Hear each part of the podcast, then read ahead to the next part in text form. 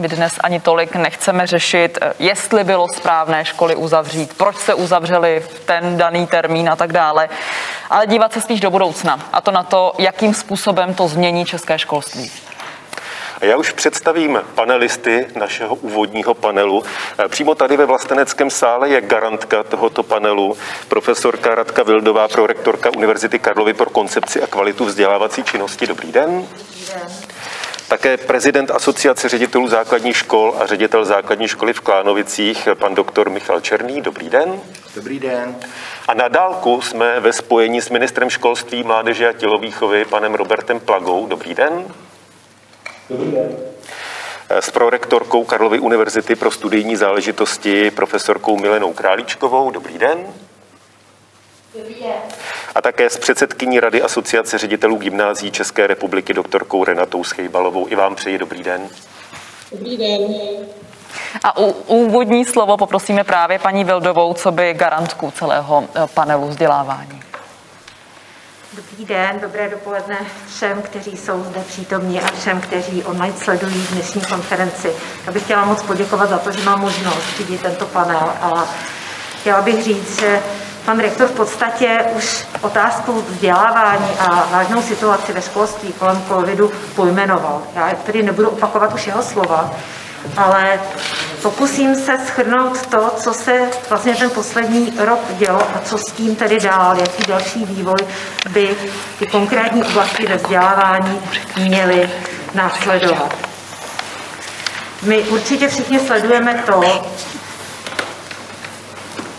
že eh, pandemie zvýraznila řadu problémů českého školství. Ona odhalila to, co jsme možná tušili, ale ne vždy jsme to úplně přijímali jako závažný problém. Na druhé straně ale upozornila a potěšila nás v řadě věcí, kde jsme považovali situaci za neřešenou a ono se ukázalo, že vlastně celá ta věc, ta konkrétní situace je na dobré cestě. Čili to, co jsme považovali za úplně běžné, naopak nám odhalilo velmi silné stránky a silný potenciál našeho školství. Takže nejde říct, že by pandemie přinesla jenom klady nebo jenom zápory, ale ukázala nám také to, že toto žije v symbioze, že to nejde oddělit, že školství a vůbec vzdělávání je tak složitý a vzájemně provázaný dynamický proces, který opravdu nestojí na jednotlivostech, ale na těch zpětných a vzájemných vazbách jednotlivých jeho součástí. Já jsem vytipovala čtyři oblasti, které v tom současném školství i v tom covidovém školství hrály a budou hrát dominantní úlohu. To první se týká obsahu vzdělávání. My velmi dlouho jsme eh, pracovali a zamýšleli jsme se společně nad revizí obsahu na základních a středních školách, ale COVID nám ukázal, že toto je daleko rychleji řešitelné v praxi, že učitelé si s tím vědí rady. Tím ale nechci znevážit práci odborných skupin, ale ty první kroky, ty reálné první kroky byly učiněny. Teď je tedy potřeba, aby se toto dotáhlo, aby se to dobře komunikovalo s aktéry ve vzdělávání a aby se zapojily pracovní skupiny odborníků, které by posuzovaly, do jaké míry která část učiva je nezbytná a která tedy tvoří to takzvané jádrové učivo. Nejedná se tedy pouze o přeškrtání učiva, jedná se o to, jak jinak s ním dále pracovat, aby co nejvíce ti, kteří absolvují jednotlivé vzdělávací cykly, byli vzdělavatelní potom pro další stupně, pro další profesní zaměření a samozřejmě v rámci celoživotního vzdělávání. Dotkli jsme se v covidu i situace kolem učitelů. Učitelé odvedli neskutečnou práci a s různou mírou připravenosti a vlastní odvahy společně s rodiči a společně s dalšími aktéry, který, kteří jim pomáhali, tu situaci se snažili maximálně zvládnout a za to jim určitě patří velké poděkování. Na druhé straně se odhalily určité slabiny pregraduální přípravy učitelů. Ty ale sledujeme i v té době před covidem. A byla celá řada iniciativ, jak tyto toto učitelské vzdělávání inovovat, jak ho přiblížit těm moderním vzdělávacím systémům. A já tady musím říct, že to se právě v covidu začalo dařit.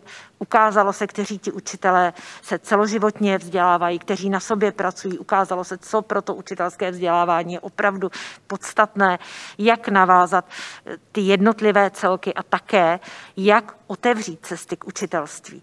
Já bych eh, tady chtěla vyzvihnout to, že vznikla na ministerstvu školství teď nová velká pracovní skupina, která se této problematice věnuje, ale nevěnuje se jí na zeleném poli. Počítá s tím, co všechno a jakou dlouhou a kvalitní cestu už učitelské fakulty obešly nebo odešly a na to se navazuje. Čili je to opravdu pokračování a cílené zaměření ve prospěch inovace učitelské přípravy.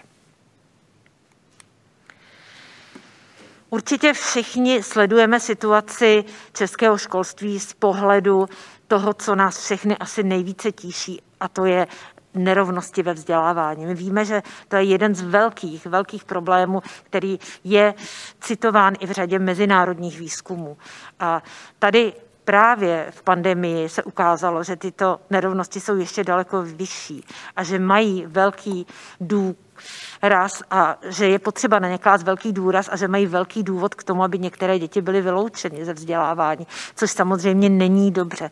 Čili tady je potřeba opravdu ty, hledat systémové nástroje a já vím, že se hledají a že budou za chvíli na stole, některé z nich už na stole jsou, tak, aby právě tyto děti nebyly mimo vzdělávací systémy jako takové, aby ta nerovnost se maximálně snižovala a ty nůžky se přestaly rozevírat. No a poslední oblastí je to, co všechno v, ve vzdělanostní společnosti zahrnuje všechny ty komponenty, které navzájem skládají celý systém vzdělávání. Určitě všichni myslíme na, na celoživotní vzdělávací dráhu, jak začínajících studentů, tak ale i dospělých. A právě covidová situace nám ukázala, že vzdělanostní společnost by měla umět eliminovat nejenom slepé cesty, ale měla by umět eliminovat i to, co v té společnosti prostě chybí, aby každý měl možnost dle svých schopností a zájmu v rámci celoživotního vzdělávání ještě dále studovat a profesně se více vyhranit. Já si myslím, že na úvod to bohatě stačí a my se k těm jednotlivým asi otázkám předpokládám dostaneme podrobněji. Takže já moc děkuji a ještě jednou velké poděkování všem, kteří v době covidu, ať už učitelé, ať už ministerstvo školství, které musím říct jako jedno z mála, možná jediné ministerstvo, bylo vždycky včas se svými materiály. A za to velké díky. Nebylo to tak, že by učitelé čekali na všechny pokyny, stejně tak ředitelé škol. A chtěla bych poděkovat i dobrovolníkům, kteří z našich řad opravdu pomáhali, jak mohli. Děkuju. Díky moc, paní profesorce Vildové, za úvod. My samozřejmě budeme právě v rámci těch nastíněných oblastí vést tu debatu, ale ptát se můžete na cokoliv, co se týká školství a vzdělávání a tak dále. První otázka eh, bude obecná, bude mířit na eh, pana ministra Plagu, a to sice, jak poslední rok změnil a změní podle vás, pane ministře, prestiž učitelů ve společnosti. Dobrý den všem, děkuji za pozvání. Eh, já si myslím, že ten poslední rok ukázal eh, tu náročnost učitelského povolání eh, přímo v domácnostech nás všech. To znamená, že kdo chtěl šáhat si na to učitelské povolání, viděl na jednu stranu třeba přehlcenost toho obsahu a co se děti učí, což je dobré, že rodič ví, co se dítě učí a získává tím vlastně zájem o vzdělávání.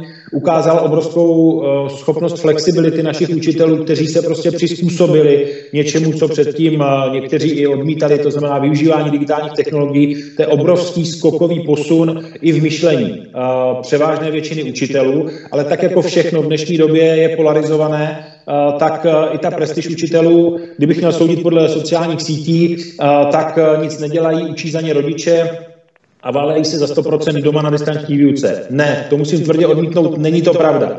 Tohle je tak náročné období, že uh, neplatí ten názor té menšiny, která hejtuje na sítích, ale platí to, co vidíme v našich domácnostech.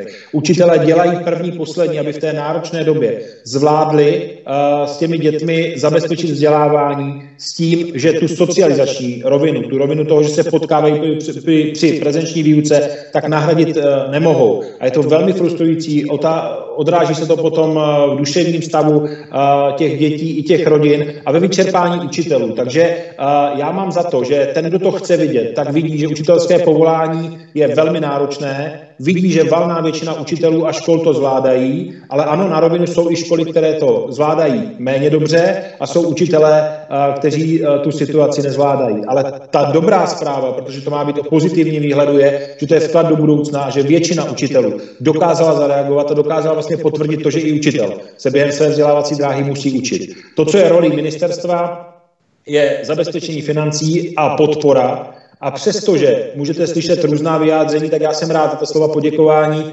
která jsem zaslechl, protože my jako ministerstvo a všechna ministerstva školství musí reagovat na situaci, která se mění. Nikdo z nás netušil, že se to bude vyvíjet tímto způsobem a pokud se mění ty pozice epidemiologů, níží se různé variace nebo varianty a mutace, tak na to musíme reagovat. A já jsem rád, že s naprostým vypětím mých kolegů na ministerstvu tu roli, která je podpůrná, tak si myslím, že zvládáme. Byť naprosto chápu frustraci všech lidí, lidí, protože to trvá extrémně dlouho.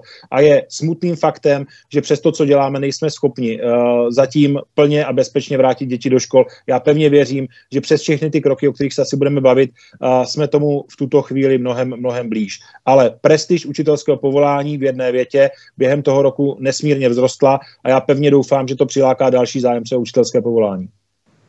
Pan minister mluvil o současných učitelích. Já se teď zeptám na budoucí učitele, a sice paní profesorky Vildové, jak ten poslední rok změnil a ovlivnil přípravu budoucích učitelů. A ještě možná jedna technická věc, poprosím vás všechny, byť jsme na akademické půdě, vzhledem k tomu, že máme omezený čas, poprosím vás, pokud možno, o co nejkratší odpovědi. Paní profesorka Vildová. Děkuji. Určitě změnil, protože tak jako všechny další vysoké školy jsme začali učit online samozřejmě, což pro přípravu učitelů, což je profesně zaměřená příprava, kompetenčně, čili tam je potřeba opravdu ta eh, interakce s terénem, praktické výstupy studentů, reflektované výstupy, to všechno jsme museli nahradit virtuálně. Musím říct, že naši studenti ale velmi často se zapojovali do online hodin a pomáhali učitelům právě s online výukou. Jinak kolegové na akademické půdě, na pedagogických, v pedagogické fakultě a dalších učitelských fakultách v rámci univerzity pracovali online a pracovali tak, aby opravdu se pokusili co nejvíce tu realitu praxe e, přiblížit studentům. No a jak se změní do budoucna? Já myslím, že jedno to velké gro z této situace bude právě využití v pozitivní eh, míře těch online dostupných prostředků, které je možné použít a více věnovat času právě pro to zprostředkování té reálné praxe. Když pominu samozřejmě změny kurikula týkající se třeba digital technologies a nevím čeho dalšího, tak samozřejmě tady je potřeba si uvědomit, že ten prostor se dá nahradit v řadě případů právě online výuku a více zprostředkovat tu reálnou praxi. Jsme teď k žákům a studentům, kterých se ta situace dotýká na mnoha rovinách. Mě zajímá, jak a v čem podle vás pandemie je do budoucna skutečně poznamená. Nemusí to být negativní, prostě ty efekty. Pane Černý, základní školy. No tak eh, já bych to rozdělil eh, na tu nejbližší budoucnost a na budoucnost vzdálenější. V té nejbližší budoucnosti skutečně se budeme muset zaměřit na to, abychom napravili eh, výpadky u té části dětí, kde došlo k, nějaké, k nějakým eh, výpadkům, k nějakým mezerám, ať už v učivu, tak právě třeba v té sociální oblasti. Takže určitě v té první fázi, až se děti vrátí do škol, tak bude potřeba nějakým způsobem uh, zase stmelit ty kolektivy a e, pracovat na těch velkých rozdílech, které teď právě mezi těmi dětmi vznikly, protože skutečně jsou děti, které to téměř vůbec nepoznamenalo po té stránce vědomostí a dovedností a jsou naopak děti, které skoro jako by se rok neučili. Takže je potřeba toto, tyto velké rozdíly nějakým způsobem napravit. To je ta nejbližší budoucnost. Co se týče vzdálenější budoucnosti, Nedokážu teď odhadnout, jestli převáží negativa nebo pozitiva, protože určitě ty děti, i když na to všichni nadáváme, tak se vlastně naučili spoustu věcí, které možná v tom životě budou velice potřebovat. Ať už jsou to právě ty technologie, eh, různý úplně jiný přístup eh, k těmhle těm věcem. Eh, mohl bych i zdůraznit, že vlastně ty děti se nejenom odstly v situaci, kdy jim nikdo neorganizuje jejich denní režim, oni si ho do značné míry musí organizovat sami, a některé to nezvládli, ale někteří se to naopak naučili a třeba celý život z tohohle mohou těžit. Takže já si netroufnu říct, jestli ta negativa nebo pozitiva do té vzdálenější budoucnosti převládnou. Paní doktorko Schejbalová, jak to vidíte u středních škol? Jaké tam budou efekty a dopady? Eh, dobrý den, já také děkuji za pozvání. Já si myslím, že tam nebudou velké rozdíly oproti eh, základním školám, tak jak to shrnul pan eh, kolega Černý. Co se týče té blízké budoucnosti, tak si myslím, že na těch školách bude muset být nastartován takový ten, ten typický studentský život, o který, o který ti studenti přišli. Různé akce mimoškolní, které ve spolupráci s těmi studenty jsme dělali, tak v podstatě zanikly a eh, v letošním školním roce a vlastně i v loňském jsme, jsme je nekonali. Nemluvím teď o maturitních plesech, mluvím o takových věcech, jako my jsme pořádali třeba eh, přednáškovou noc, kterou si organizovali studenti. Dělali jsme různé akce jako zahradní slavnosti, dělali jsme různé charitativní akce a myslím si, že po tom roce a půl bude zase těžké nastartovat tady ty věci, které eh, vlastně eh, by měly součástí toho vzdělávání být, protože to vzdělávání není jenom o tom učení, ale je to i o té socializační roli a o tom, aby ty studenti se naučili pomáhat, žít spolu, řešit různé problémy při té organizaci těch akcí, které se sami organizují za pomoci učitelů. Takže to si myslím, že je ta blízká budoucnost a Eh, co se týče té daleké budoucnosti, souhlasím s tím, že se řadu věcí ti studenti naučili, včetně toho, že se naučili organizovat ten svůj volný čas. Eh, naučili se i vlastně jako větší odpovědnosti za to vzdělávání, protože je to mnohem víc na nich, na tom, jak si to zorganizují. Sorko Králíčková, jak to vidíte u vysokoškoláků? Tak eh, já se ve své odpovědi eh, vlastně mohu moc hezky odrazit od vyjádření paní ředitelky Schejbalové, protože eh, zase pro vysoké školy některé ty věci a některé ty rysy jsou velmi společné se školami středními. V té současné, v té blízké budoucnosti určitě to bude o tom podobně vrátit naše studenty do toho potkávání, umožnit jim ten socializační aspekt a eh, měli jsme to štěstí, že vlastně v těch online platformách jsme se pokusili některé ty věci nastartovat, umožnit setkávání studentů třeba prvních ročníků ještě aktivněji a, a, a živěji než v těch vyšších ročnících, kde už se ty studenti znali, uměli spolu spolupracovat, uměli se svolat, uměli uh, tu týmovou práci třeba potřebnou to, tolikrát na vysoké škole nastartovat sami. Do té vzdálené budoucnosti je jedna věc pro mě podstatná. Jsem moc ráda, že se vlastně daří už teď připravovat pole a prostředí pro to, abychom to, čím jsme si teď prošli, využili v eh, internacionalizaci studia.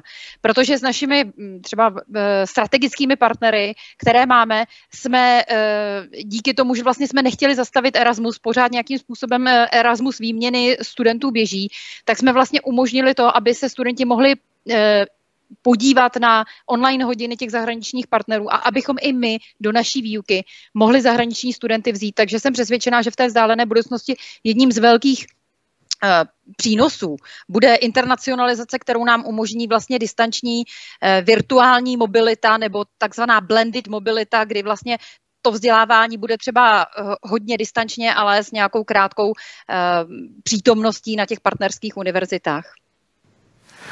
Tolik úvodem. Pojďme se teď některým těm věcem, o kterých jste v úvodu mluvili, věnovat detailněji. Jsme rozdělili tento panel do takových čtyř sekcí. Tou první je reforma kurikula, o čemž už mluvila paní profesorka Vildová. Eh, říkala, že to nemůže být jenom otázka škrtání učiva. Ale já přece jenom tenhle ten blok škrtáním učiva začnu a zeptám se vlastně na tu zkušenost z praxe. Eh, pane doktore Černý, jak velkou část učiva základních škol jste museli během toho roku škrtnout, protože zkrátka na to nemohlo dojít? Děkuji za otázku. Eh, za prvé tedy musím říct, že to není na všech školách stejné. On je opravdu rozdíl mezi tím, jak to jednotlivé školy a dokonce jednotliví učitelé pojali. Ale eh, když bych to měl říct obecně, tak eh, v učivu se zase tolik neškrtalo. Ono, to, ta celá redukce byla spíš na úkor nějakého procvičování a upevňování a třeba důkladnějšího osvojení všech těch věcí, učitelé tak jako principiálně mají snahu v podstatě ten svůj tematický plán nějak zvládnout. Takže já mám zkušenost ze škol, že v, zase tak moc třeba těch tematických celků neredukovali. E, no, to je otázka. Jo? To, to je otázka. Teď nedokážu odpovědět. Myslím si, protože, e, proč? Já vám hned řeknu. Protože tam, kde jsme redukovali, tak ten, ta tendence u učitelů z praxe je taková, že lidé dost často ve chvíli, kdy vlastně se, se je to na jejich rozhodnutí, tak vlastně neuvažují. Teď nechci to zjednodušit, ale určitě velký důraz kladou i na to, jakoby, co mají rádi a co nemají rádi, co je jejich oblíbené téma, neoblíbené téma. Třeba matikáři neradi učí prostě technické kreslení, takže to je to první, co matikáři vždycky škrtnou, základy technického kreslení. Ehm, a tak dále. V dějepise třeba jsou lidi, kteří neradi učí moderní dějiny, takže je obětují a teď je otázka, jestli je to správně. Odborníci by stoprocentně řekli, třeba u toho dějepisu stoprocentně, že to správně není. Čili nechat to jakoby jenom na těch učitelích, aby zvítězilo to neoblíbené učivo, eh, v té redukci to podle mě není úplně správné.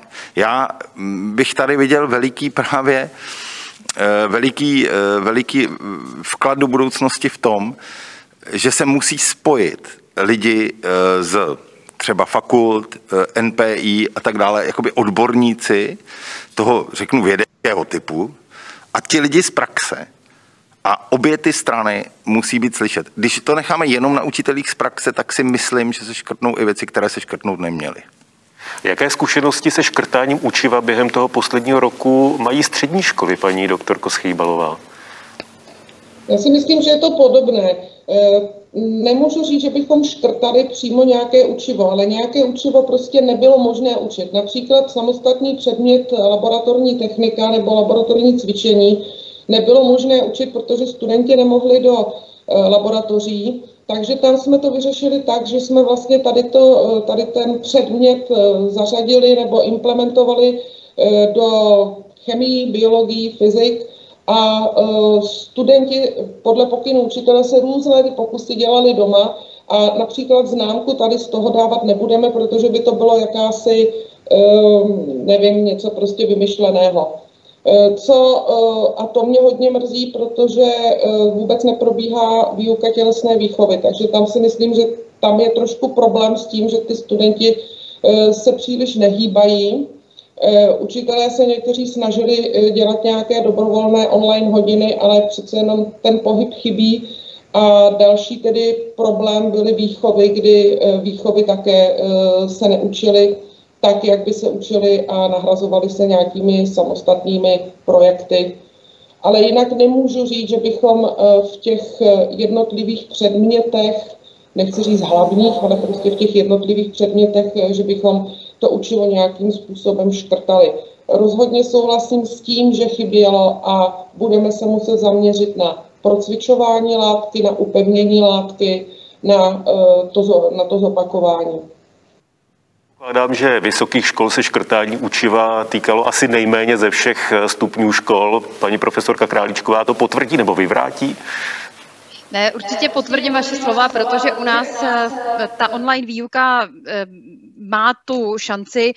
A ve chvíli, kdy ten garant studijního programu nebo garant předmětu dobře ví, jaké ty, jsou ty cílové kompetence, ke kterým směřuje, tak ví, eh, co musí udělat na prvním místě. A, a eh, přesně jak jste řekl, pevně věřím, že u nás se škrtání učiva nekonalo.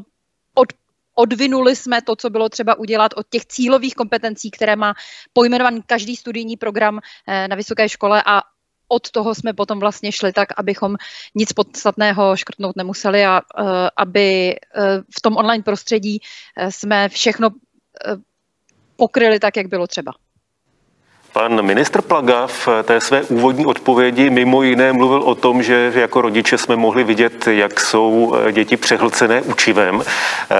Ta zkušenost posledního roku je podle vás ideální příležitostí k tomu, o čem mluvil pan ředitel Černý, aby se odborníci podívali na rámcové vzdělávací programy, vzali nějaké tušky a začali škrtat?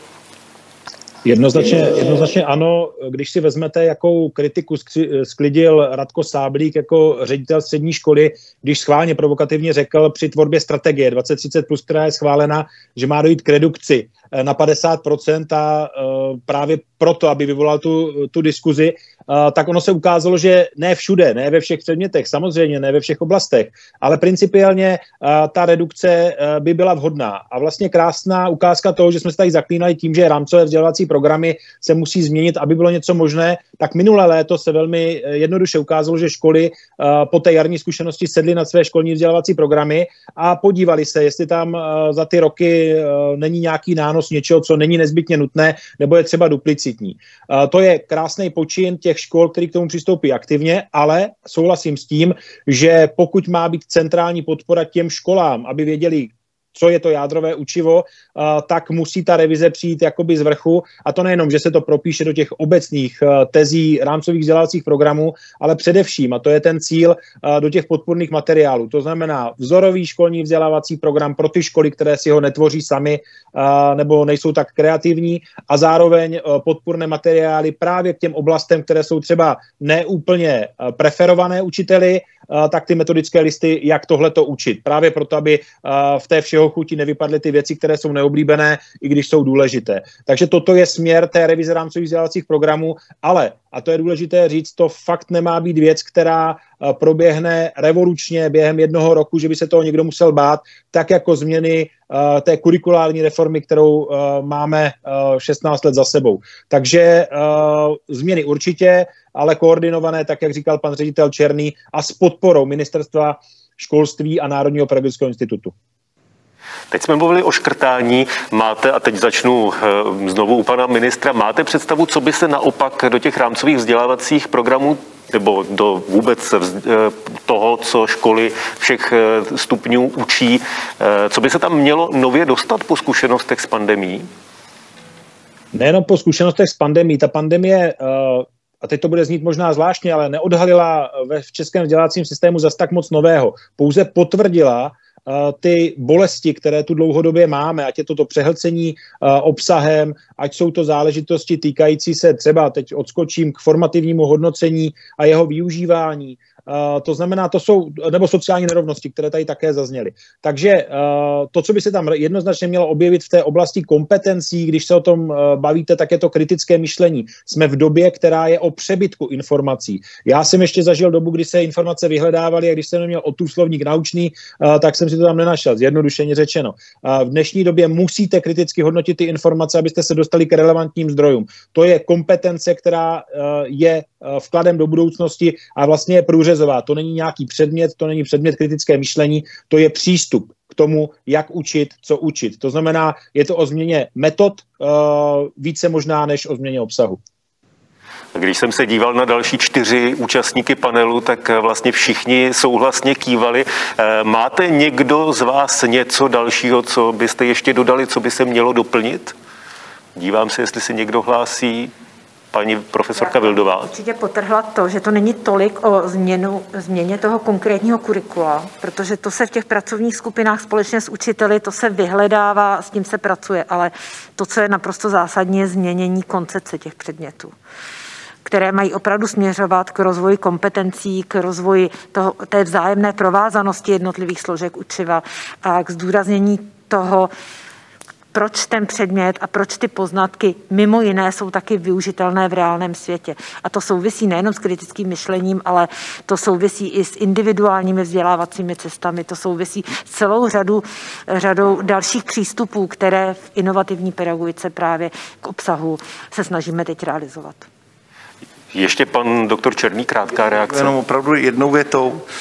Eh, moje, můj velký sen je, že při té revizi toho kurikula skutečně, já jsem to trošku řekl, ale teď bych to chtěl zdůraznit, budou jakoby ti odborníci z těch vysokých škol skutečně spolupracovat s těmi lidmi z praxe, eh, jako rovní s rovnými. A oba ty tábory budou mít stejně, vlastně, eh, stejně silný hlas. A protože jenom tak vlastně nakonec z toho vznikne něco, co bude zároveň velmi moudré a velmi na budoucnost orientované a zároveň realizovatelné a přijatelné. Takže tolik k té revizi. Já bych v tomto podbloku chtěl probrat ještě jednu věc, protože pandemie určitým způsobem nahlodala, když použiju toto slovo, také základní pilíře, ke kterým mnohdy mnozí učitelé vlastně výuku směřovali. A sice přijímací zkoušky na střední školy a potom maturitu, respektive přijímací zkoušky na vysoké školy. Konec konců všichni máme v živé paměti i tu debatu o smyslu maturit, kterou eh, nedávno rozpoutal pan premiér Andrej Babiš. Eh, z vašeho pohledu, eh, jak by po téhle té zkušenosti vlastně tyhle ty milníky měly vypadat? A vezmu to, když to tak řeknu, od spoda, z pohledu základních škol, jak by měly vypadat přijímací zkoušky na střední školy? Tak já řeknu nejdřív, že především je velmi obtížné vždycky, pokud se jakoby pravidla hry e, mění v průběhu té hry. Takže když budeme mluvit o těch nejbližších termínech přijímaček, tak samozřejmě čím méně změn, tím vlastně lépe, protože to bylo nějak nastaveno. Ale samozřejmě pokud bychom se měli bavit do budoucna, e, tak e, ideálně a teď mě neberte úplně za slovo, ale ideálně nejlepší přijímačky žádné přijímačky. Kdyby se povedlo vytvořit takový systém, který by fungoval tak, aby eh, vlastně eh, ty děti mohly přecházet na ten vyšší stupeň škol bez tohodle momentu, ale zároveň ten přechod byl skutečně funkční, že by vlastně eh, ty děti přecházely tam, kam, kde to pro ně je nejlepší. Kdyby se tohle podařilo nějak vymyslet, tak by to bylo ideální. Ale to je to... No, ambicích mnohdy možná víc rodičů než těch žáků. Prosím vás, to berte jako nějaký sen tohle. Eh, při tomto snu, když ho poslouchala, se usmívala paní eh, ředitelka gymnázia, eh, paní doktorka Schejbalová. Jak byste si vy představovala, že za několik let budou vypadat přijímací zkoušky na střední školy? Já si myslím, že to, co říkal pan kolega Černý, je určitě ideál a určitě by se nám líbil, ale já si myslím, že je v současné době naprosto nerealizovatelný, protože kdyby se měli všichni dostat tam, kam chtějí, tak nám zůstanou pravděpodobně učňovské školy a eh, další obory, eh, jak si budou zejít prázdnotou a všichni budou chtít jít na gymnázia, protože nikdo, nikomu se nechce příliš asi pracovat. Jak, jak já bych viděla ideální přijímací zkoušky, mně v současných přijímacích zkouškách chybí test studijních předpokladů.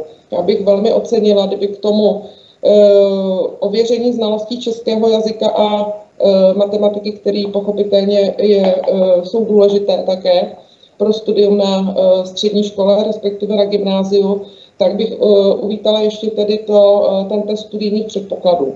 To je jedna věc. A druhá věc, já si myslím, že současná právě doba ještě víc ukázala, že je potřeba zavést elektronický systém přihlášek na střední školu. E, naše asociace o to dlouhodobě usiluje a domnívám se, že papírové přihlášky, které si e, posíláme a chodí poštou a my je pak přitukáváme do těch bakalářů, už je opravdu e, jako velmi zastaralé v současné době. A Zejména v této době by to bylo bývalo velmi ulevilo, protože řada rodičů si myslí, že tu přihlášku musí no, donést do té školy osobně, aby měli jistotu, že tedy ta eh, přihláška se dostala do správných rukou. A velmi to zvyšovalo mobilitu a uh, byla bych moc ráda, kdyby ministerstvo školství začala uh, nad tím, jak si vážně přemýšlet. Děkuji. Tak eh, já využiji také první z dotazů, které nám můžete posílat v komentářích eh, pod eh, videopřenosy, jak na YouTube, tak na Facebooku, tak také na e-mailovou adresu, která je pro, pro tuto konferenci. Ta otázka je, jaký vliv bude mít zrušení letošních maturit na další potenciálně vysokoškolské studium studentů. Budou si maturitu dodělávat později, nebo například nastane nutnost srovnávacích zkoušek? Tady určitě je i problém, pokud někdo z letošních maturantů se bude hlásit v příštích letech. Asi se zeptám na tuhletu představu pana ministra. Děkuji, děkuji za slovo. Eh, já nevím, o jakém zrušení maturit se mluví, protože my jsme maturity pouze upravili a, a ta debata o podobě maturit, kterou jste eh, nadhodil svou otázkou, je naprosto legitimní. Ostatně o tom mluví i ta schválená strategie 2030+, plus, to znamená obsah maturit, jak bychom si ho představovali. Ale co se týká letošních maturit, tak eh, to představené řešení není udělení úřední maturity, ale je to řešení, které odlevuje při odlevuje těm studentům, kteří jsou v těžké situaci, ale zároveň zachovává to státní povinné minimum, což jsou ty didaktické testy a uh, vytváří to prostor školám pro ověření té odborné způsobilosti těch profilujících předmětů v té profilové části. Takže uh, předpokládám, že takhle koncipovaná maturita je dostatečná pro vysoké školy, nechci mluvit za ně, ale je dostatečným uh, prvkem pro splnění toho předpokladu a zároveň bych chtěl vyzdvihnout, že v případě vysokých škol, kde nevyhlašujeme termíny jako školství, přijímacího řízení, kde je autonomie vysokých škol, tak jsme právě přijali teď dva roky po sobě zákon, který dává maximální flexibilitu vysokým školám, uspůsobit to přijímací řízení termínově, obsahově i formou, to znamená distanční uh, nebo prezenční uh, té složité situaci. A zároveň je tam propsáno i to, že ten student může doložit uh, to maturitní vysvědčení, to potvrzení uh, až poté, co se zapíše do toho ročníku a začne semestr. To znamená i v případě nějakého odkladu nebo, nebo dělání maturity až na podzim, uh, tak to neohrozí jeho přijetí na vysokou školu, pokud tu maturitu si dodělá na podzim a předloží to vysoké škole. Než přejdeme k reformě učitelského vzdělávání, což je další oblast, které se budeme věnovat, tak já ještě taky využila některé dotazy od diváků, posluchačů. Já jsem slibovala, že to nebude tolik o těch termínech, kdy se žáci vrátí do škol, přesto eh, velká část těch dotazů směřuje právě k tomu. Je to asi legitimní otázka v momentě, kdy skutečně ta situace trvá eh, velmi dlouho. Tak eh, jeden položím, jeden za všechny. Jsem rodič dvou dětí na distanční výuce s home officem. Všichni jsme doma. Je to neskutečně vyčerpávající nejen pro mě jako pro rodiče, ale i pro děti. Je moc hezké, že to nějakým způsobem zvládáme, nemáme ani jinou možnost, ale jak dlouho ještě to budeme muset zvládat? Myslím, že mluvím za většinu rodičů a rodin. Tak asi na vás, pane ministře Plago. Je to, je to hezká otázka a já asi nepřekvapím, protože celých 12 měsíců říkám, že termín nemůžu říct já. Já 30. října jsem představil priority návratu, kteří, které eh, de facto s výjimkou na deváťáků platí do této, platí do této chvíle. Uh, zadali jsme studii uh, společně s, Vysopem, jakým způsobem se žáci mohou vrátit, jestli třeba rotace žáků nesnižují epidemické riziko, ale zaplať pámbu snižují. Znamená, děláme všechno pro to, aby se návrat mohl uskutečnit co nejdřív. Prioritně se očkují učitelé, a, a rozváží se respirátory, zároveň se zajišťuje testování, byť antigenními testy a, v našich školách. To je všechno proto, abychom co nejdříve, jakmile to bude možné a povolí to epidemiologové a minister zdravotnictví, děti, žáky do škol vrátili. Ta situace je složitá. Já mám dvě malé děti a ta tíha leží na mé manželce a to online vzdělávání není úplně jednoduché, takže souhlasím, ale nebudu střílet termíny. Udělal to x lidí ministru zdravotnictví přede mnou, pak nebyly ty termíny naplněny. To znamená, ten termín opravdu, mrzí mě to, ale neříká nikde v Evropě minister školství. Já bych si přál, aby to bylo ještě v měsíci dubnu. Když zmiňujete tu Evropu, tak tady byl dotaz ještě na to, že v některých státech, teď nevím, kde přesně ten dotaz je, ale byl ve smyslu toho, že v některých státech zůstaly školy otevřené, protože to byla priorita. Jestli to zpětně nevidíte jako chybu, to, že se u nás školy otevíraly, zavíraly, pardon. Pane Plago. Jednoznačně jsem řekl, že a stojím si za tím, že to letní podcenění, které jde na vrub nás všech, ale vláda samozřejmě stojí v čele, tak způsobilo to, že jsme museli v tom říjnu ty školy zavřít, včetně prvních stupňů.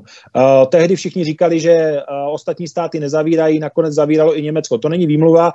Mě samotného mrzí, že ty školy máme zavřené nejvíc, ale když mě tehdy přesvědčovali epidemiologové a matematičtí modeláři, že mám souhlasit s uzavřením škol, tak to bylo nad čísly, kde bez zatažení té ruční brzdy která je nejbolestivější i z pohledu dlouhodobých nákladů, tak by se ta podzimní vlna nepodařilo, nebo nepodařilo by se ji ukrotit.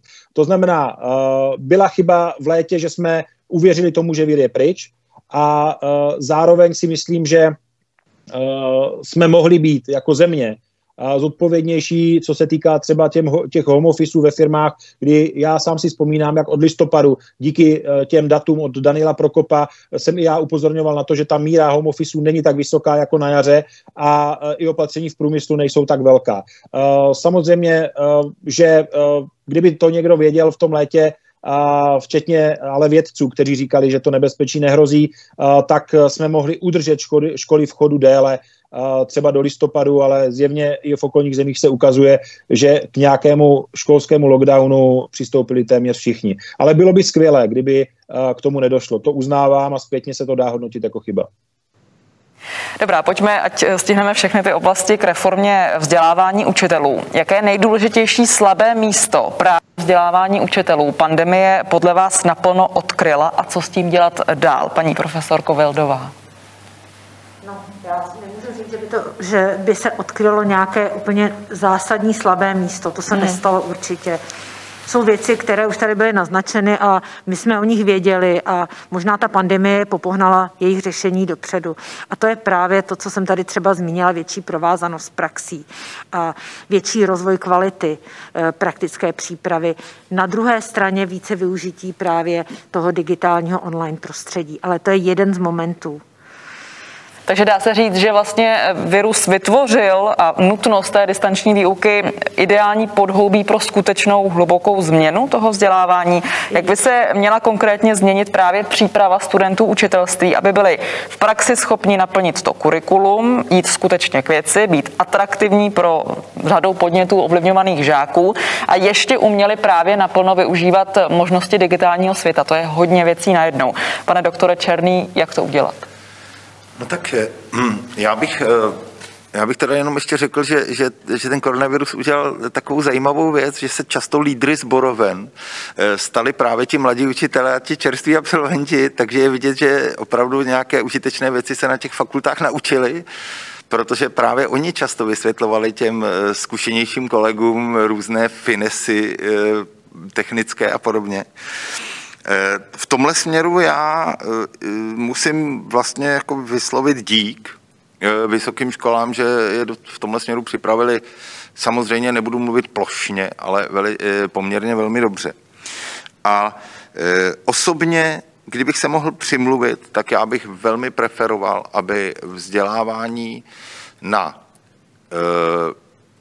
fakultách připravujících učitele bylo ještě více svázáno s praxí s tím, co skutečně ty studenty v těch školách prostě potká. Eh, protože já chápu, že to nejde úplně stoprocentně udělat, ale opravdu eh, málo který student přichází do školy a vlastně opravdu tuší nebo dokonce ví, co ho přesně v té škole bude čekat. Takže to je, to je jedna věc, kterou, za kterou bych se přimluvil. A ta druhá věc uh, u studentů, kteří studují oborová, obory, to znamená na druhý stupeň a střední školy a tak dále, tam bych se přimluvil za větší důraz na pedagogiku a na pe- pedagogické věci, protože zase nechci paušalizovat, ale často nám takhle přicházejí takový e, vlastně lidé, kteří vlastně studovali ten obor a ty pedagogické věci neberou úplně vážně. Pro ně je hlavně důležité, že umí krásně, jako že rozumí prostě fyzice, že rozumí chemii a tak dále, že znají všechny živočichy. A ty pedagogické věci u těchto těch studentů, aspoň tak, jak my to vnímáme, Eh, z, z praxe škol eh, šli eh, při tom studiu malinko stranou. Možná to není vina těch škol, možná je to vina těch studentů a jejich nastavení, ale tolik bych řekl. Paní Veldová, chcete něco dodat? Reagovala. To je právě jedno z těch velkých východisek strategie 2030, víc provázat právě oborovou a profesní složku přípravy, to znamená tu oborově didaktickou a pedagogicko-psychologickou. Čili já myslím, že k tomu je dobře našlápnuto a jsem ráda, že vy to tady zmiňujete. Ono se to někde se to daří, někde se to nedaří, nicméně to je ta cílová podoba, tak jak by to mělo být. Jsme tedy, ano, nastínili určitý sen, určitý ideál. Eh, paní eh, doktorko Schejvalová, jak protnout ideál s realitou? Vy znáte velmi dobře vysokoškolské prostředí, tak co se dá změnit, zlepšit, eh, aby ten cíl skutečně byl naplněn? Já si myslím, že učitelé, mladí učitelé chodí výborně připraveni, co se týče svého oboru, ale jak říkal už kolega Černý, chybí jim ta praxe. Eh, možná by stálo za to uvažovat o tom, eh, co bylo před několika lety, tuším, na univerzitě v Pardubicích, ale to si teď nejsem úplně jistá. My jsme tady měli jednu studentku, která si vybrala naši školu na tzv. klinický rok. Tenkrát to probíhalo tak, že ona tady vlastně eh, dělala náslechy, tu a tam učila, držela dozory, zúčastňovala se porad, třídní schůzek, pomáhala Eh, já nevím, opravovat testy, připravovat testy a vlastně za ten rok eh, si zažila ten chod té školy a eh, věděla, o čem ta škola je. Možná by nemusel to být celý klinický rok, možná by stačil klinický semestr. Ona tady na té škole byla od pondělí do čtvrtku a v pátek potom měli na fakultě vlastně hodnocení tady té, té praxe. Já mám totiž zkušenosti, že právě ty nově nastoupíší učitelé nemají takové ty dovednosti, jako komunikovat s rodiči, komunikovat s kolegy, eh, takové řešit, řešit, eh, řešit nějaké problematické, eh, nějaké výchovné problémy a tak dále. A já vím, že tady to se musí naučit všechno praxí, ale chybí tam trošičku u někoho ten základ. A to si myslím, že ten větší objem té praxe, kdy opravdu nejenom přijdou a odučí ten svůj předmět a rozeberou s tím učitelem, co udělali špatně a tak dále, ale prostě ten chod té školy, aby eh, věděli, jak to vypadá a na co se vlastně do budoucna mají připravit. Jak klíčové je v naplňování toho všeho, co jsme tady popsali a zmínili, eh, nutnost zvyšování platů učitelů, pane ministře?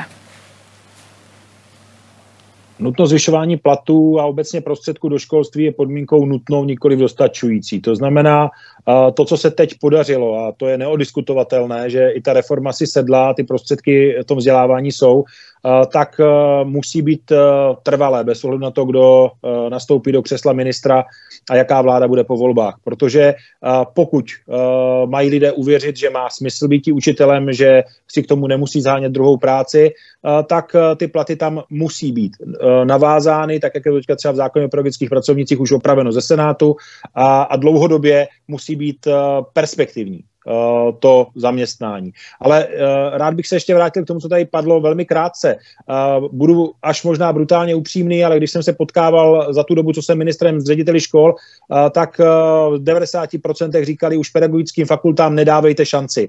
To, co k nám chodí, musíme si je zaučit, musíme všechno dělat, dělat za ně. Naproti tomu debata s pedagogickými fakultami byla o tom, něco jste po nás chtěli v roce 16, už po nás nic nechtějte, my to děláme dobře, vy tomu nerozumíte teď ve vztahu k ministerstvu nebo tomu terénu. Takže vlastně skvěle to trefil pan ředitel Černý. Pokud se má změnit eh, pregraduální vzdělávání studentů, musí se obě dvě strany eh, poslouchat. Ty strany, které jsou uživateli výsledků, tedy odebírají ty studenty a nesmí být na pedagogických fakultách odpor vůči tomu, co nám to ten terén říká. V této situaci, ať se to týká revize rámcových vzdělávacích programů nebo vzdělávání učitelů, je to o té otevřenosti. A kdo by měl být jiný otevřený změnám a být schopen se celý život učit a upravovat vzdělávací programy de facto kontinuálně než fakult, fakulty vzdělávající učitele. Chceme to po učitelích, aby celý život byli průvodci a sami se 30 let vzdělávali a učili děti nejnovější poznatky. V čele toho průvodu musí pedagogické fakulty a fakulty vzdělávající učitele. Jiné cesty není. Sledujete speciální konferenci, kterou připravila Univerzita Karlova, jmenuje se ROX COVID-19 a jak dál. Zapojit se můžete i vy, eh, pokud napíšete své podněty nebo otázky do komentářů pod eh, přenosem buď na YouTubeovém kanálu Karlovy univerzity nebo na facebookové stránce projektu Česko a jak dál. Eh, my se teď přesuneme k další podoblasti, které se v panelu vzdělávání chceme věnovat, a sice zmírňování nerovností. A já některé dotazy, které píšete a které taky tedy můžete psát eh, do e-mailové adresy nebo na e-mailovou adresu cesko.cuni.cz, tak některé ty dotazy využiji. Eh, například píše student odborné školy ve třetím ročníku, píše o tom, že 40 40 eh, jeho studia by měla tvořit praxe, která teď odpadla. Ptá se, jak to bude nahrazovat. Jsou tady dotazy, jak eh, doženou učivo žáci prvních a druhých tříd eh, dalších stupňů. A to, co se tady objevuje, tak je také otázka, a tu položím panu ministrovi, jestli jste neuvažovali nebo neuvažujete o tom, že by alespoň v některých ročnících se ty ročníky zopakovaly tak zase využiju toho, co řekli mý předřečníci, plošné opakování ročníků není na místě, protože, a padlo to tady a zmínil to každý člověk z praxe, ten přístup v těch rodinách je různý. To znamená, aby se plošně zopakoval některý ročník nebo některé skupiny studentů, to smyslu nedává, bez ohledu na to, že by se nám, jak říká Simon, potom v dole hromadili horníci. To znamená, že pokud bychom to celé vrátili, tak asi máme 215 tisíc dětí dětí v prvních třídách. Ale uh, k těm sociálním nerovnostem. Ty jsou uh, sociální nerovnosti právě proto, že nedopadají rovnoměrně. Tím pádem nebudeme plošně opakovat ročníky, ale dává naprosto jasný smysl v těch následujících letech nejenom přes letní kempy a nějaké příměstské tábory, to už v tuto chvíli je nedostatečné, to, co stačilo možná minulé léto.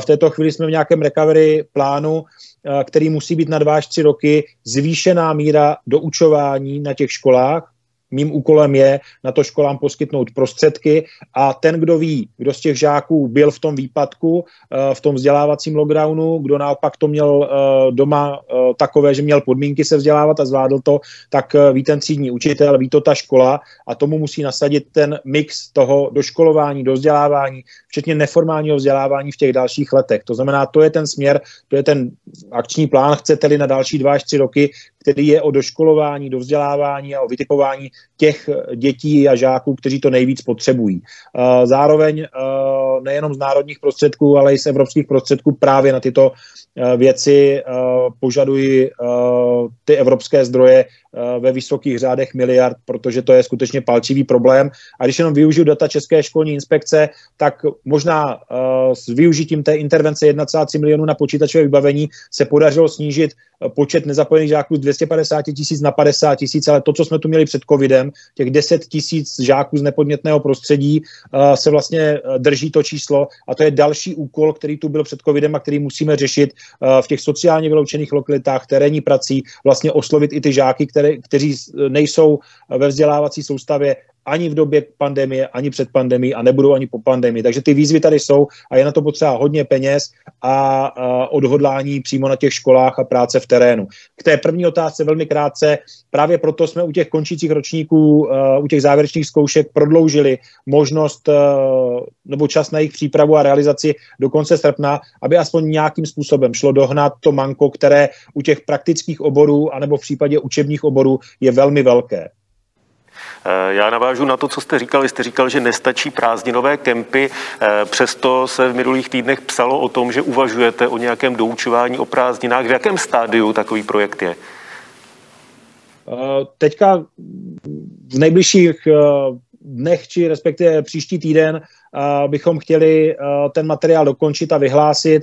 A já jsem řekl, že to musí být kombinace. To znamená, ano, dávají smysl letní příměstské tábory, kempy a jejich masivní podpora ze strany ministerstva školství, ale nemůže to být ten jednotlivý nahodilý krok. To znamená, mluvím o kombinaci významné podpory přes léto, ale významné podpory školám i v v průběhu dalšího školního roku nebo respektive dalších školních roků. A to je nejenom, nejenom školám, ale i organizacím, které řeší neformální vzdělávání. To je směr, který může uh, tu chybějící vzdělanostní část uh, doplnit během následujících let. To byla představa ministra školství. Jakou představu o tom dalším zmírňování nerovností, které ta pandemie zvýraznila, mají základní školy, pane doktore Černý?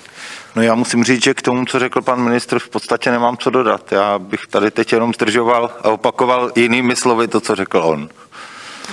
Střední školy stručně, paní doktorka Schýbalová?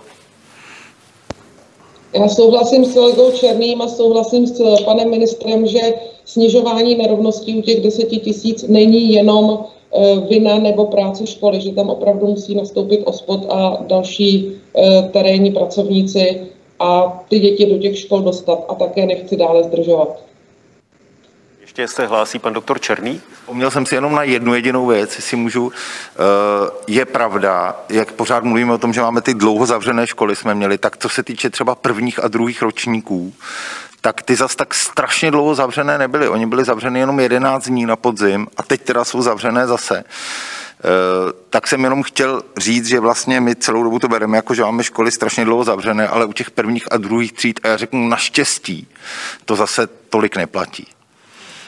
Přesuneme se k poslední oblasti, aby byl ještě potom čas zeptat i na nejrůznější dotazy, eh, které k nám chodí. A to je podpora celoživotního učení. A vlastně navážu i na ty nerovnosti, protože mě zajímá, jak lze nastavit skutečně fungující systém celoživotního učení tak, aby eh, prostoupil do všech vrstev společnosti a nezůstal jenom eh, výsadou pro ty, kteří měli i na té samotné startovní dráze štěstí.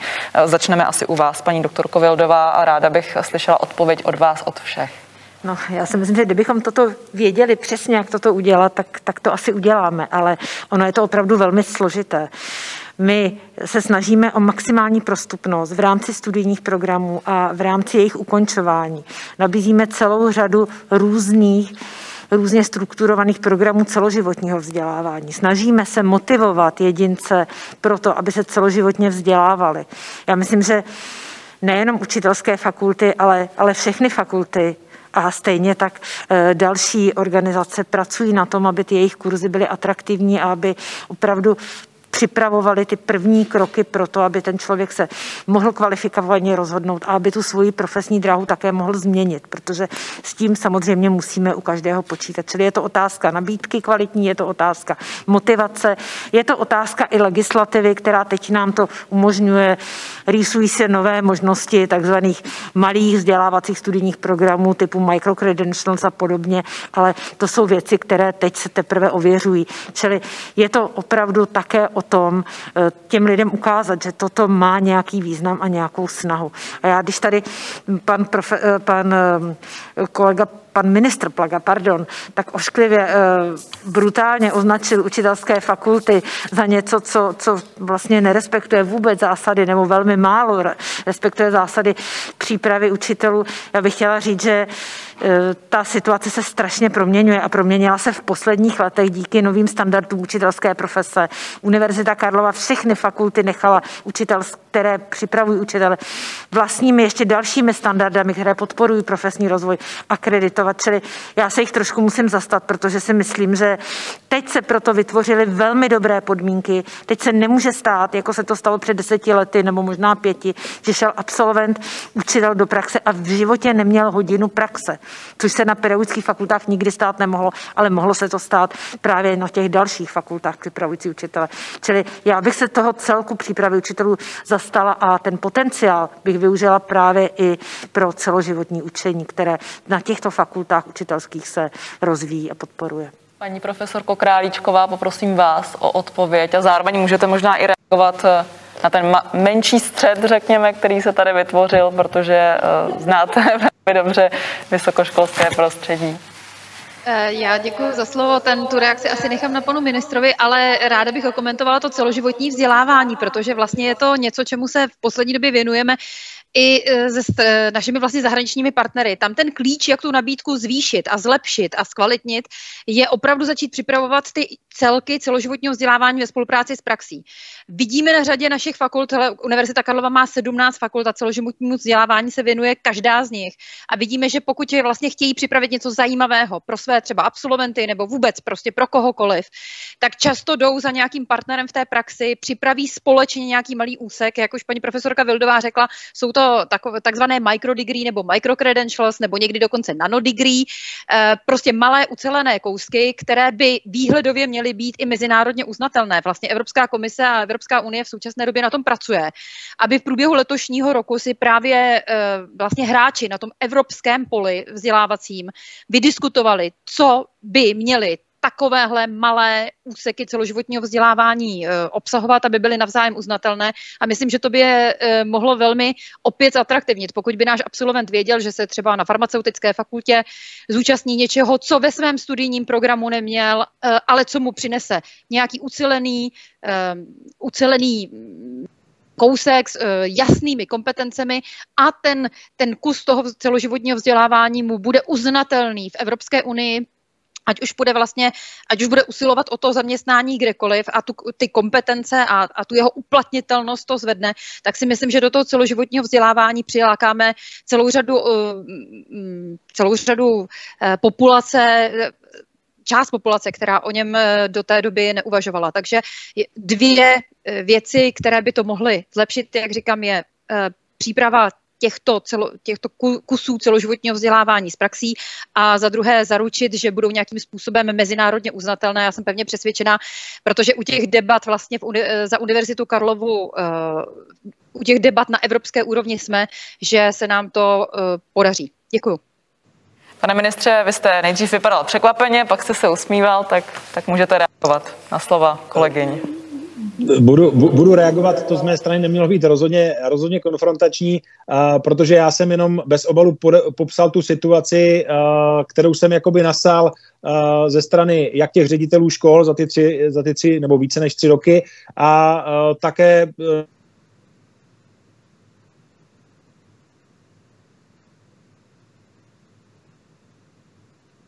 ve spolupráci.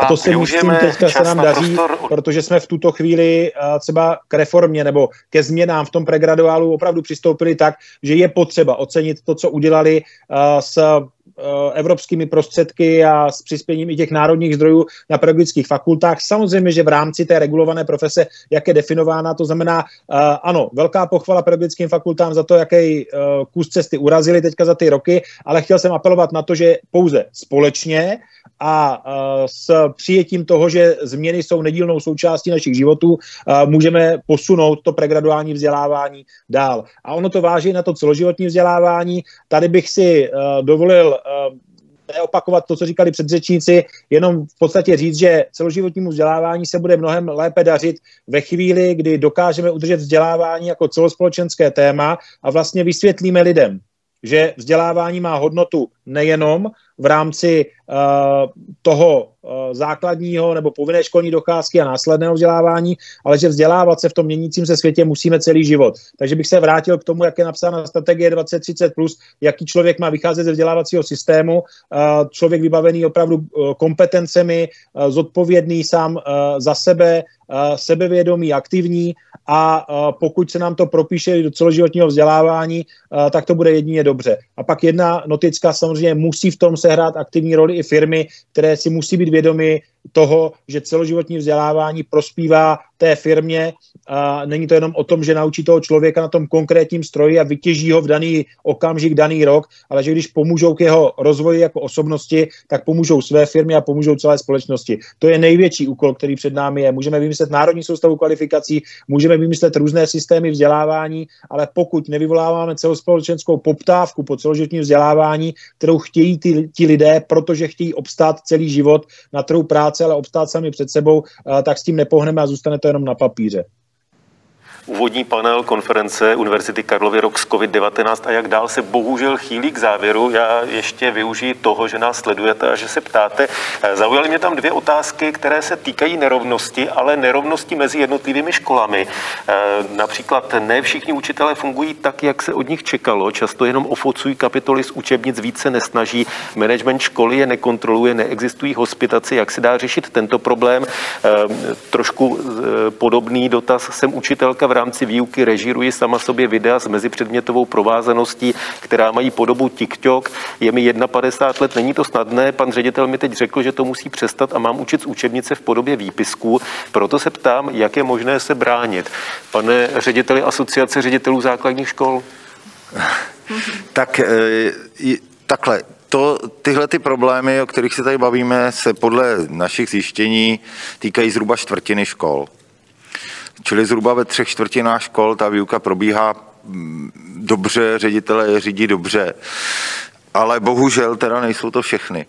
A samozřejmě mm, co dělat? Tady si myslím, že strašně důležité, pokud eh, je eh, strašně důležitá je aktivita asi vlastně rodičů žáků, aby se eh, v případě, že nejsou spokojeni s tím, jak ta výuka probíhá, skutečně obraceli na vedení školy. A to v první řadě teda by se měli obrátit na toho dotyčného učitele a probrat to s ním. Ono se občas stane, že rodiče jsou prostě nespokojení, na Facebooku se jakoby vyšroubujou do nějaké hyperboly vlastně toho učitele ani nikdo neřekne, že se jim nelíbí, co dělá a rovnou si jdou někam stěžovat. Takže mělo by se postupovat od spodu. To znamená obrátit se na toho učitele, vysvětlit mu situaci, říct, je to blbý.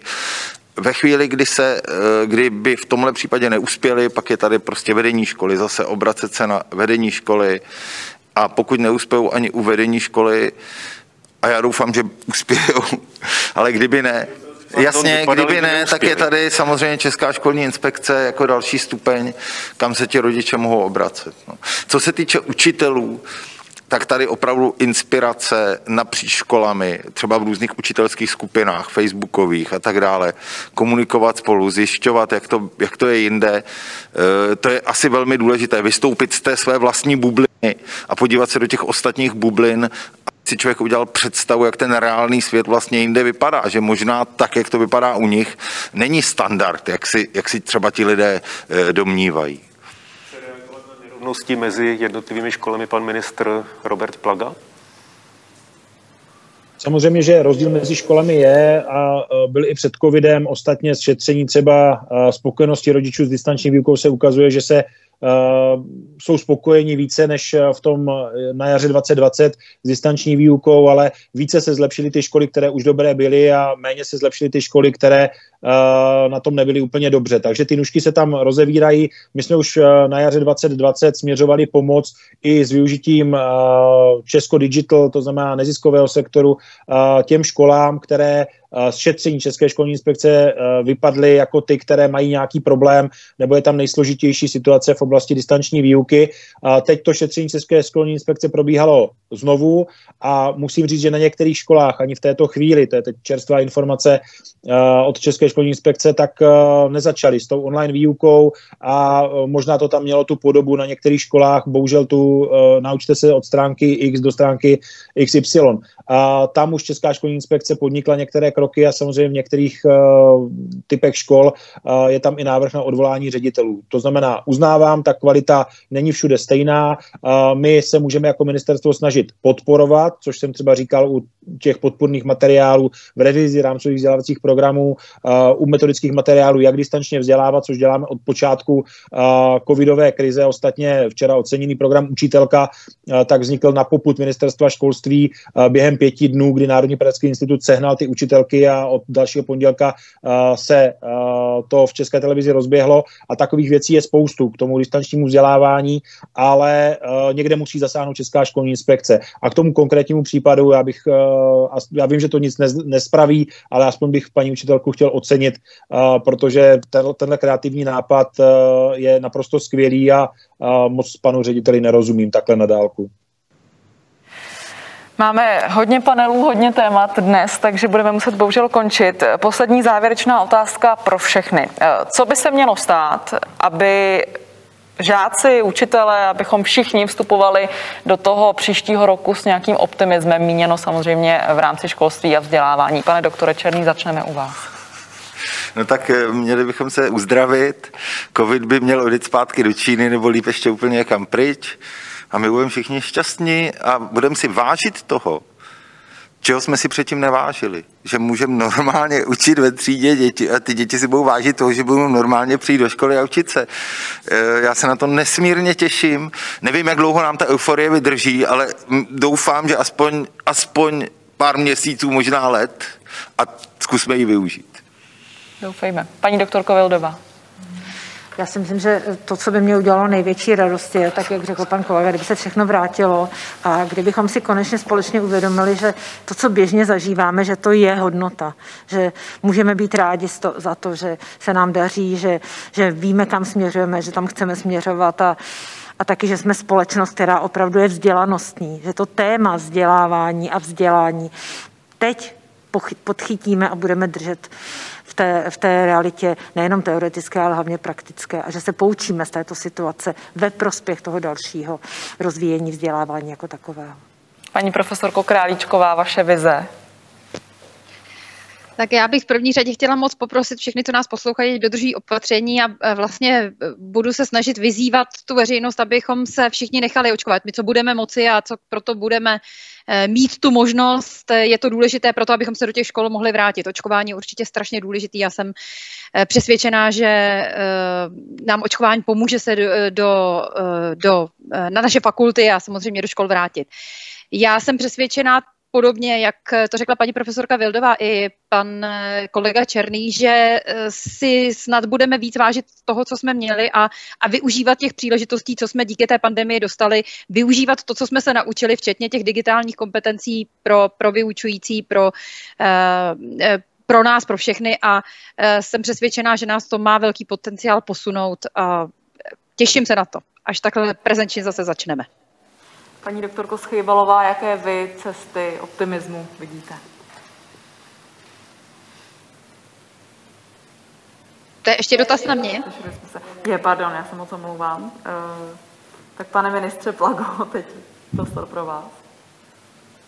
Dobře, uh, za mě chtěl bych apelovat na všechny, uh, co se dívají, i na ty, co se nedívají uh, a dozví se to později, abych jsme to ještě teďka uh, dokázali skutečně zmáčknout přes ty velikonoce. To je cesta k návratu žáků ještě v tomto školním roce a záleží to skutečně na tom, abychom uh, zvládli se ukrotit i přes ty velikonoční svátky a uh, ten střednědobý cíl k návratu k prvnímu devátý je spojen s očkováním. Očkování je cestou, uh, jak se vrátit k relativně normální prezenční výuce a uh, já pevně věřím, že to společně zvládneme. Děkuji moc. Paní Schejblová, už se slyšíme? Slyšíme se. Předtím byla ta otázka mířena na vás. Možná někde to příjmení se ztratilo v prostoru. Tak váš prostor pro, pro vizi, jak vstoupit optimisticky do dalšího roku. Já myslím, že moji předřečníci už všechny, všechno řekli. Já bych také byla moc ráda, kdybychom 1. září se mohli všichni sejít v normální době. Eh, věřím, že tomu přispěje právě prioritní očkování učitelů a eh, pokud vím, tak většina učitelů tady té možnosti využila. Takže moc se těším na to, až eh, žáky uvidíme a začneme opravdu fungovat trošku normálně a využijeme to, co jsme se naučili, protože by bylo škoda to zapomenout. Učitelé se e, naučili pracovat s digitální technikou tak, jak se to nepovedlo za e, eh, 10-15 let předtím. Všichni jsme k tomu měli takový trošičku jako despekt, trošku jsme se toho obávali a teď i ti e, starší kolegové se naučili s tím pracovat a věřím, že to budeme využívat dál v normální výuce, takže moc se těším na to, až se sejdeme, až žáky uvidíme, až tady zase bude křik po chodbách, protože ta škola je strašně smutná, až tady začne ta škola zvonit, protože zvonění je vypnuté, tak na to se moc těším. Tolik úvodní panel dnešní konference, kterou připravila Univerzita Karlova a která se jmenuje ROK z COVID-19 a jak dál. Úvodní panel jsme věnovali vzdělávání. Našimi hosty byli ministr eh, školství, mládeže a tělovýchovy Robert Plaga. Děkuji, nashledanou. Naschledanou. Prorektorka Univerzity Karlovy pro studijní záležitosti profesorka Milena Králíčková. Děkuji, nashledanou. Nashledanou. Také eh, doktorka Renata Schejbalová, předsedkyně Rady asociace ředitelů gymnází České republiky. I vám díky, nashledanou. Také moc děkuji za pozvání, nashledanou.